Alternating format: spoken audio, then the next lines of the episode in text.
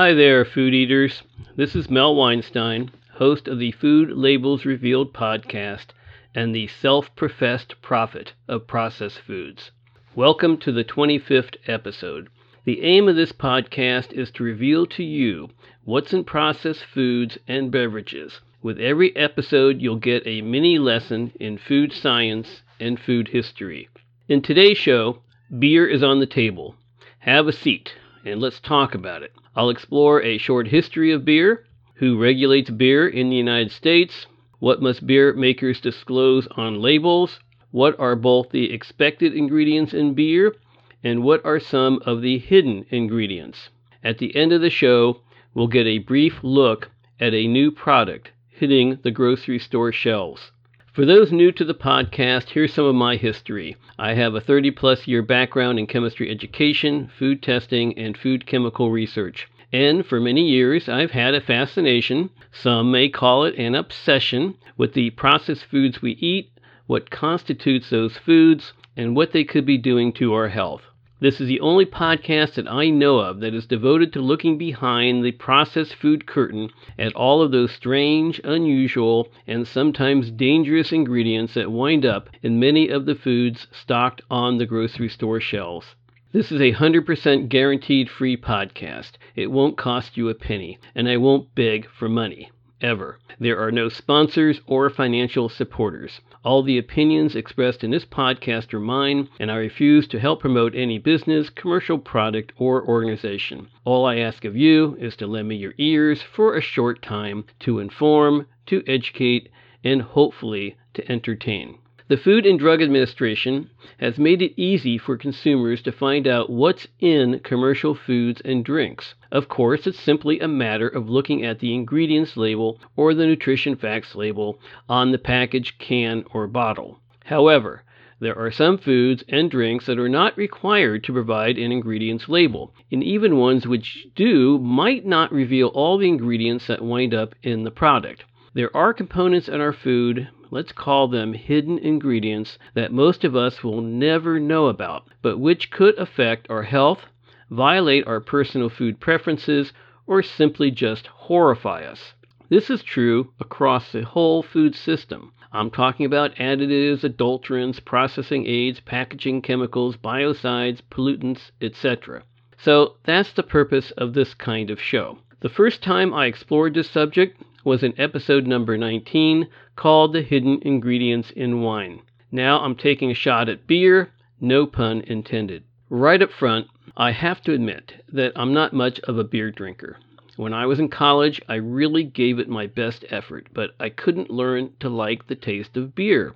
It's just too bitter for me. I'd go out to local bars and share pitchers of draft with my friends, but I wasn't crazy about it.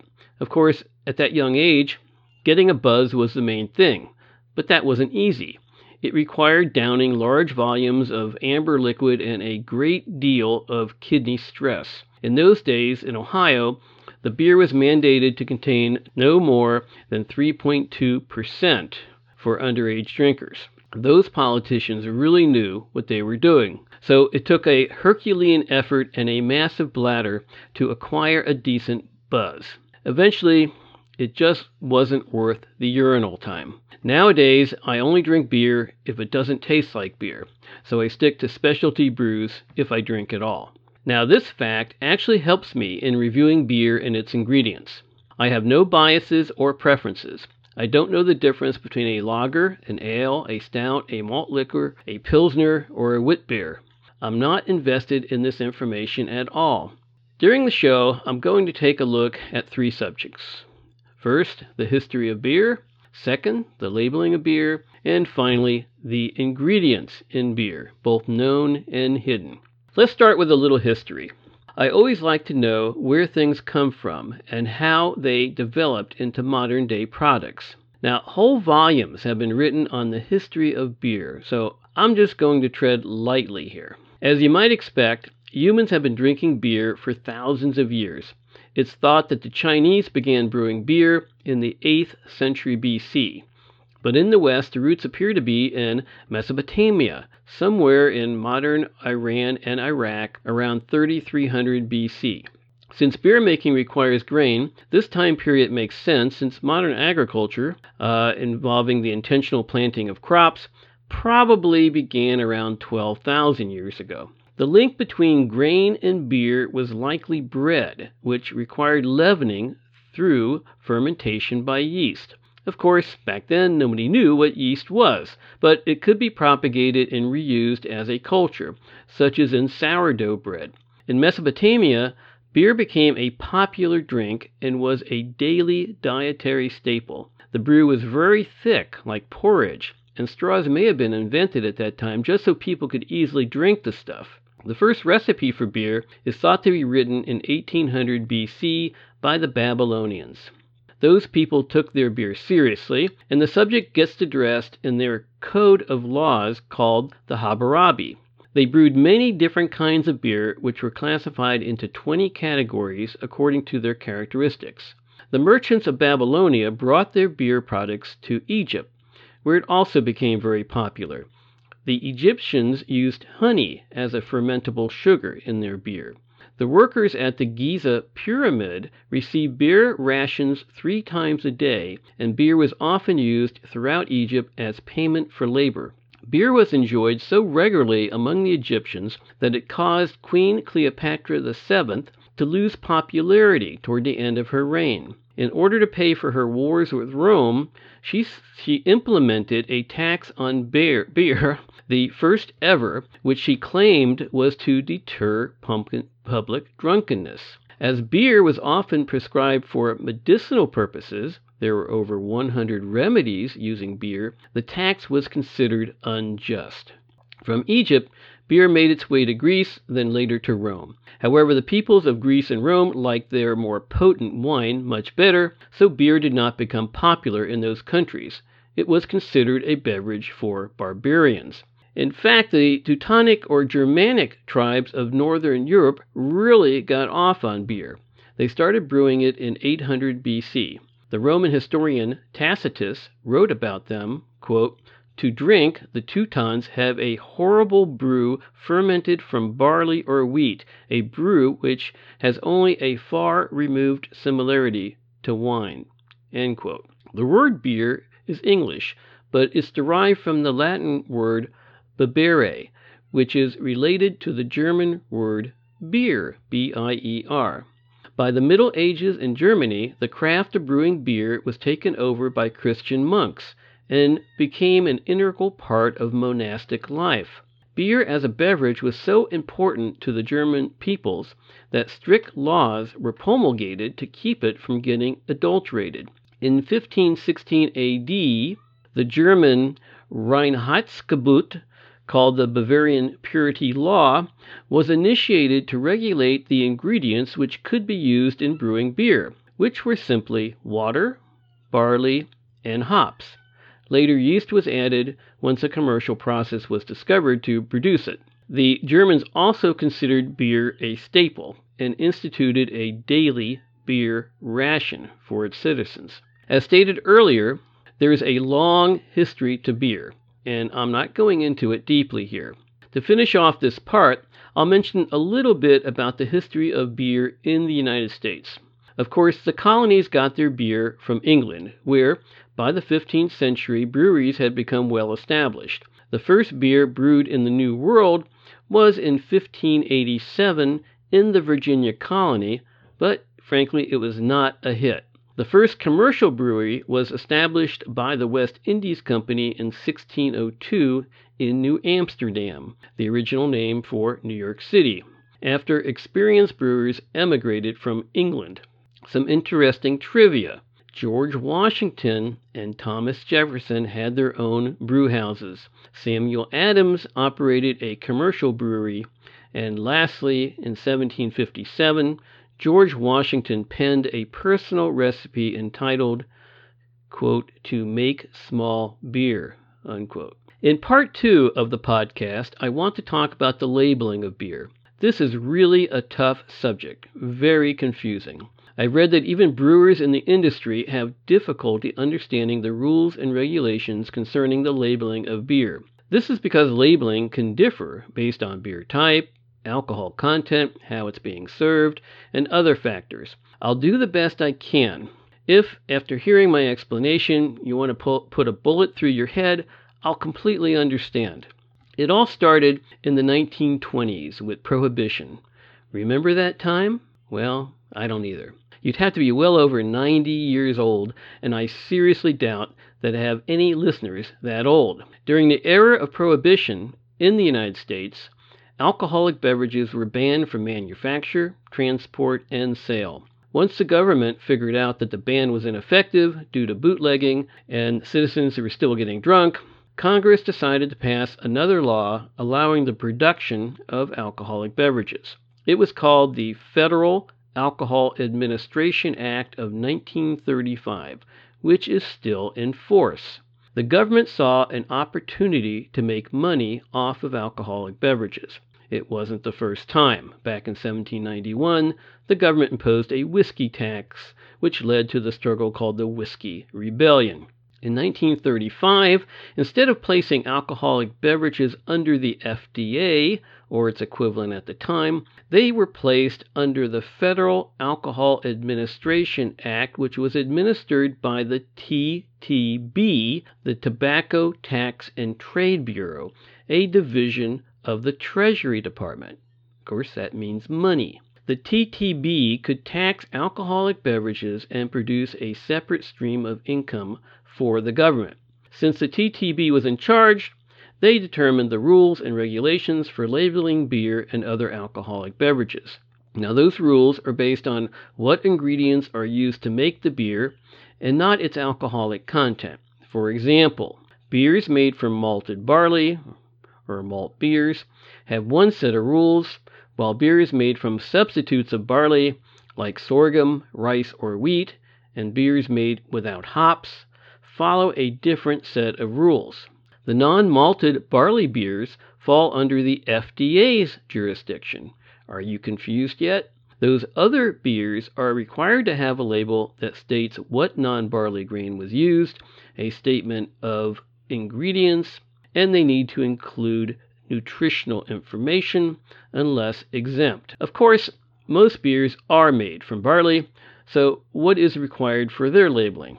The label must state the type of beer, for example, draft, ale, stout, etc., the name and address of the bottler or importer, the percentage of alcohol, which is called ABV, alcohol by volume, and then they have to include any claims regarding low carbs or a light beverage. Uh, a light beverage must list the calorie content. Then, of course, there is a health warning statement the brand, the serving size, and the country of origin. The health warning statement, mandated in 1988, goes something like this quote, According to the Surgeon General, women should not drink alcoholic beverages during pregnancy because of the risk of birth defects. Consumption of alcoholic beverages impairs your ability to drive a car or operate machinery and may cause health problems. End quote. The only time that malt barley beers are required to include nutrition labeling is when they are sold in a restaurant. The FDA announced in 2014 that, starting in May 2017, all restaurants would be required that all calorie and nutrient information for beer be fully disclosed by serving sizes on menus in the restaurants. Has that been done by March 2018, the time of this podcast? Good question. I don't know. My guess would be no, since I haven't heard any hubbub about this in the media. In 2007, the TTB passed a rule proposing new labeling regulations requiring that all alcoholic beverages provide a serving facts panel, including a statement of calories, carbs, fat, and protein. The five previous attempts at imposing a similar rule in 1974, 79, 80, 85, and 2005 all failed. One commentator has said, quote, One of the dubious grounds for these failures was an argument by industry that putting a nutrition label on alcohol would deceive consumers into believing that alcohol is part of a nutritious diet. It is hoped that this type of paternalistic argument that keeping calorie information from consumers is somehow in their best interest will no longer be seen as persuasive, especially in light of the current obesity crisis. End quote. To check out these labeling requirements, I took a trip to my local liquor store to peruse the hundreds of beer brands in their coolers. I wound up only looking at about a dozen beers, but they range from regular beer to malt liquors to wheat ales to stouts to shandies. Most of these beers had only the required information as mentioned earlier. Only a few that I looked at had any nutritional information, and none of those beers listed ingredients, unless the beer was characterized by some special flavorings. I was surprised that a few of the beers didn't even list the alcohol content, although maybe I just failed to see the number on the can or bottle. On some containers, uh, the writing was, was really small. To finish off this topic, I want to say a few words about alcohol content.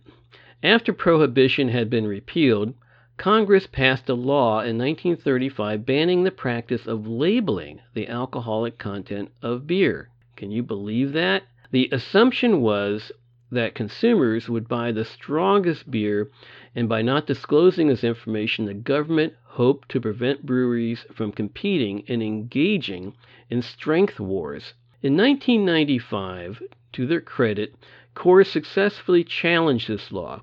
Currently, the feds leave it up to the states to decide whether to include ABV, again, that's uh, alcohol by volume, which has resulted in a complicated mishmash of state and federal regulations on the subject. New York prohibits labels from including ABV, for example, while North Carolina, Washington, and New Hampshire mandate labeling beers over 6%, 8%, and 12%, respectively. In other parts of the world, the alcohol content can range from 2.5 to 25% ABV. So imagine the unsuspecting customer who orders a 25% beer, thinking that he was drinking the typical 5% content beer found in the United States. Because the rules for labeling alcohol content vary from state to state, the Beer Institute, representing over 3,300 brewers, recently proposed the Brewers Voluntary Disclosure Initiative, which will transition all participating brewers to the declaration of the ABV on their products. Now, that's a voluntary organization, and so the rule is not mandated by the federal government. In the meantime, if you're a beer fan, take a look at your bottled and canned beers and, and see if an ABV is listed, particularly if you live in a state that doesn't require it, like New York or Delaware. That will tell you if the voluntary agreement is in place. Now that we got the tedious and sleep inducing topic of the legalities behind beer labeling, let's move on to the main subject in part three the hidden ingredients in beer. You know, when you think about it, with the exception of the alcohol, for most beers, all the ingredients are hidden, since, as we just found out, at the present time, there aren't any regulations requiring the listing of ingredients. So, unless a brewing company chooses to voluntarily provide that information on a label or at a website, you're not going to know about the ingredients. Just out of curiosity, I looked up two national brands, Miller Coors and Anheuser-Busch Budweiser brand. Interestingly, uh, before accessing information about the beers, each manufacturer required the entry of my birth date to make sure I was not underage. of course, that screening can't be very effective, given that any half wise minor could enter a date indicating they were over 21. Surprisingly, the Miller Coors Company provides a brand nutritional data page listing the ABV, calories, fat, sodium, carb, fiber, sugars, and protein for the many dozens of brands they manufacture. Pretty impressive. The brand with the highest ABV was Colorado Native Imperial Porter with 9.5% alcohol. At the Budweiser webpage, however, I did not find any ingredient lists. The company does report the ABV, calorie content, fat, carbs, and protein. So, without searching each individual brewery, it would be tough to know about what ingredients show up in which beer. According to the source of all knowledge, Wikipedia, there are, as of 2013, 2,822 breweries in the United States alone, including 2,768 craft breweries, such as brew pubs and microbreweries. So I'm not going to be listing ingredients for specific brands, but I'll generalize about common ingredients used in the beer brewing industry. In the history section, I mentioned that the Germans were the first people to really nail down and legally define what constitutes beer. The list of ingredients is really simple. It includes water, a carbohydrate source, hops, and yeast. For the Germans, the carbohydrate source was defined as barley or malt barley. The malt barley gets broken down by fermentation, where large carbohydrate molecules are split into simple sugars. The hops were the magical ingredient which produced unique bitter flavors in the beers. There are dozens and dozens of hop varieties, so the flavorings imparted to beer are innumerable. The flavor comes from the hop flowers. There are over 250 essential oils in the flowers, which not only create bitter and non bitter flavors, but also aromas as well. One savvy entrepreneur in the United States has made a non beer sparkling soda flavored with hops. Not sure I would like that. Uh, the beverage is called H2OPS or H2OPS, sparkling hops water. Now, the next essential ingredient to make beer is yeast, a living organism which initiates anaerobic fermentation, that is, in the absence of oxygen, to produce the alcohol. By the way, carbonation takes place at the end of the beer making process with the addition of pressurized carbon dioxide. Lastly, water is essential, not only to produce a liquid beverage, but also the quality of the water influences the fermentation process. That's why you hear beer manufacturers gush over how good their water is. So, let's look at other ingredients used in beer formulas, such as grain adjuncts, which you might see on the label.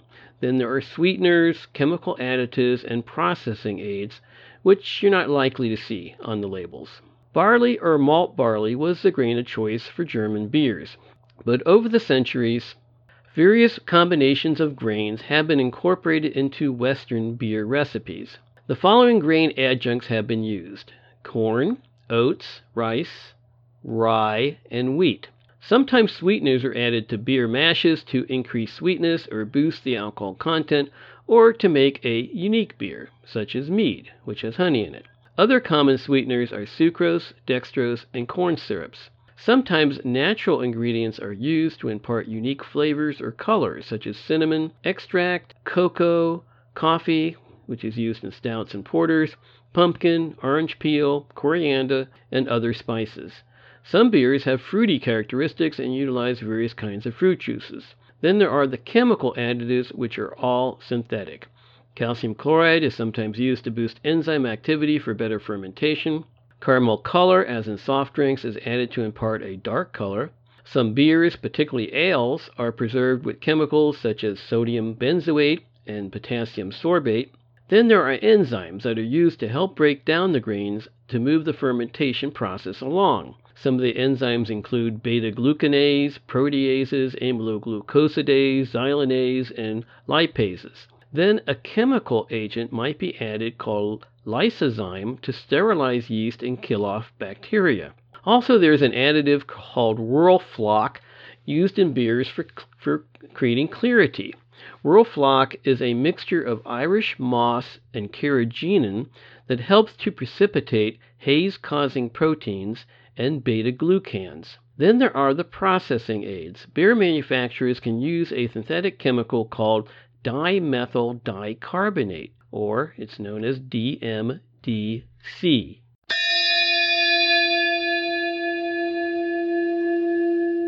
This is the ingredient of the day. This substance is used for microbial control Typically, it's added before the filling of bottles or cans to destroy any remaining bacteria. It quickly breaks down into small amounts of methanol and carbon dioxide in the beverage. I think the originators of the German pure beer law would be shocked to see this chemical in beer. Beer makers may use sunflower lecithin and hops extract, both derived from natural materials, which are used as anti foaming agents. They certainly would not want their beer to foam out of control. Then, believe it or not, some plastics are allowed as processing aids. A polymer known as PPVP PVI can remove heavy metals such as iron and copper during the filtration process in the beer production. Heavy metals can cause taste problems. Another polymer known as PPVP PS is used as a filtering aid. The PS in the acronym stands for polystyrene, a synthetic rubber used in tire manufacturing. That concludes section 3 on beer ingredients. With all the varieties and brands of beers, there are myriad natural and synthetic ingredients that can wind up in beer. Uh, with the labeling laws in flux, it may not be much longer before beer manufacturers are required to list on labels all the ingredients used in their products. We shall see. Okay, food eaters, it's time to introduce a new product hitting store shelves. In the last few shows, I've mentioned some healthier snacks, showing that processed foods don't have to be deadly. Those products had a low number of ingredients, often were made from whole foods, and did not include synthetic ingredients such as preservatives, colorings, and flavors. Well, now I'm back to my old ways. Today's new product is bound to shorten your life, or at least to make it less comfortable. I say that tongue in cheek. An occasional bad food is not going to kill you, but we have to keep in mind that a steady consumption of these foods will definitely bring on bad health and hasten your death. Today's new product, formulated for Easter, is Krispy Kreme Reese's Peanut Butter Egg Donut. Now that's a mouthful, pun intended. This product consists of a donut, filling, topping, and icing. The company describes the product as, quote, an unglazed shell filled with a yummy blend of peanut butter cream, spelled with a K, dipped in a custom Hershey's chocolate icing, topped with chopped peanuts, and decorated like an egg with blue and yellow icing. Let's look at the ingredients label. Not counting water and vitamins, the total number of ingredients is 100. Yes, I did say 100 ingredients in a single donut. However, not all the ingredients are unique. For example, sugar shows up eight times on the label, and salt five times. Just counting unique ingredients gives a total of 53. That's still an astounding number of ingredients. Just imagine 53 different food materials all coming together in just one donut. Yikes! I mentioned sugar earlier, which refers to sucrose or table sugar, but there are other sugar types in this donut, such as corn syrup in their three times, dextrose once, and high fructose corn syrup in their twice. All in all, sugar shows up 14 times on the label. Then, of course, there's fat. That appears eight times on the label, and even worse, hydrogenated fats are used, which can include heart unhealthy trans fats. The label reads like a laundry list of processed foods, including preservatives, artificial colors and flavorings, emulsifiers, gums, and texturizers. This donut is a who's who of industrial additives. Taking a quick look at the nutrition facts label, each donut contains 22 grams of sugar, that's one and a half tablespoons, 22 grams of fat, that's again one and a half tablespoons, with almost half the fat being saturated. And then there's 170 milligrams of sodium. That's 7% of the daily limit. And each donut has 380 calories, over 10% of the daily recommendation, and half of those calories come from fat. And finally, there are four out of seven common allergens in this product. Let me editorialize a moment. Now, we know that the government has a required warning on beer containers regarding the alcohol content. But don't you think there should be some kind of health warning on Krispy Kreme donuts? Let me just make one up.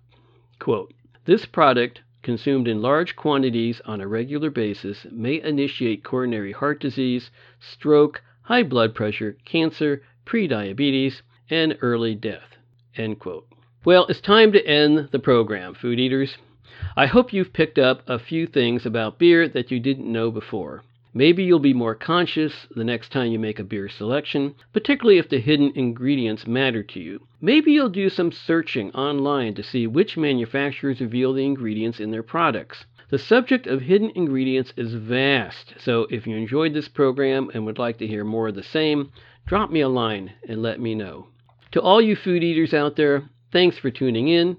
If you could leave a review, good or bad, at the iTunes Store, I would greatly appreciate it. You can find all the episodes of Food Labels Revealed and their show notes at the hosting website called Podbean. That's at www.podbean.com or by Googling Food Labels Revealed.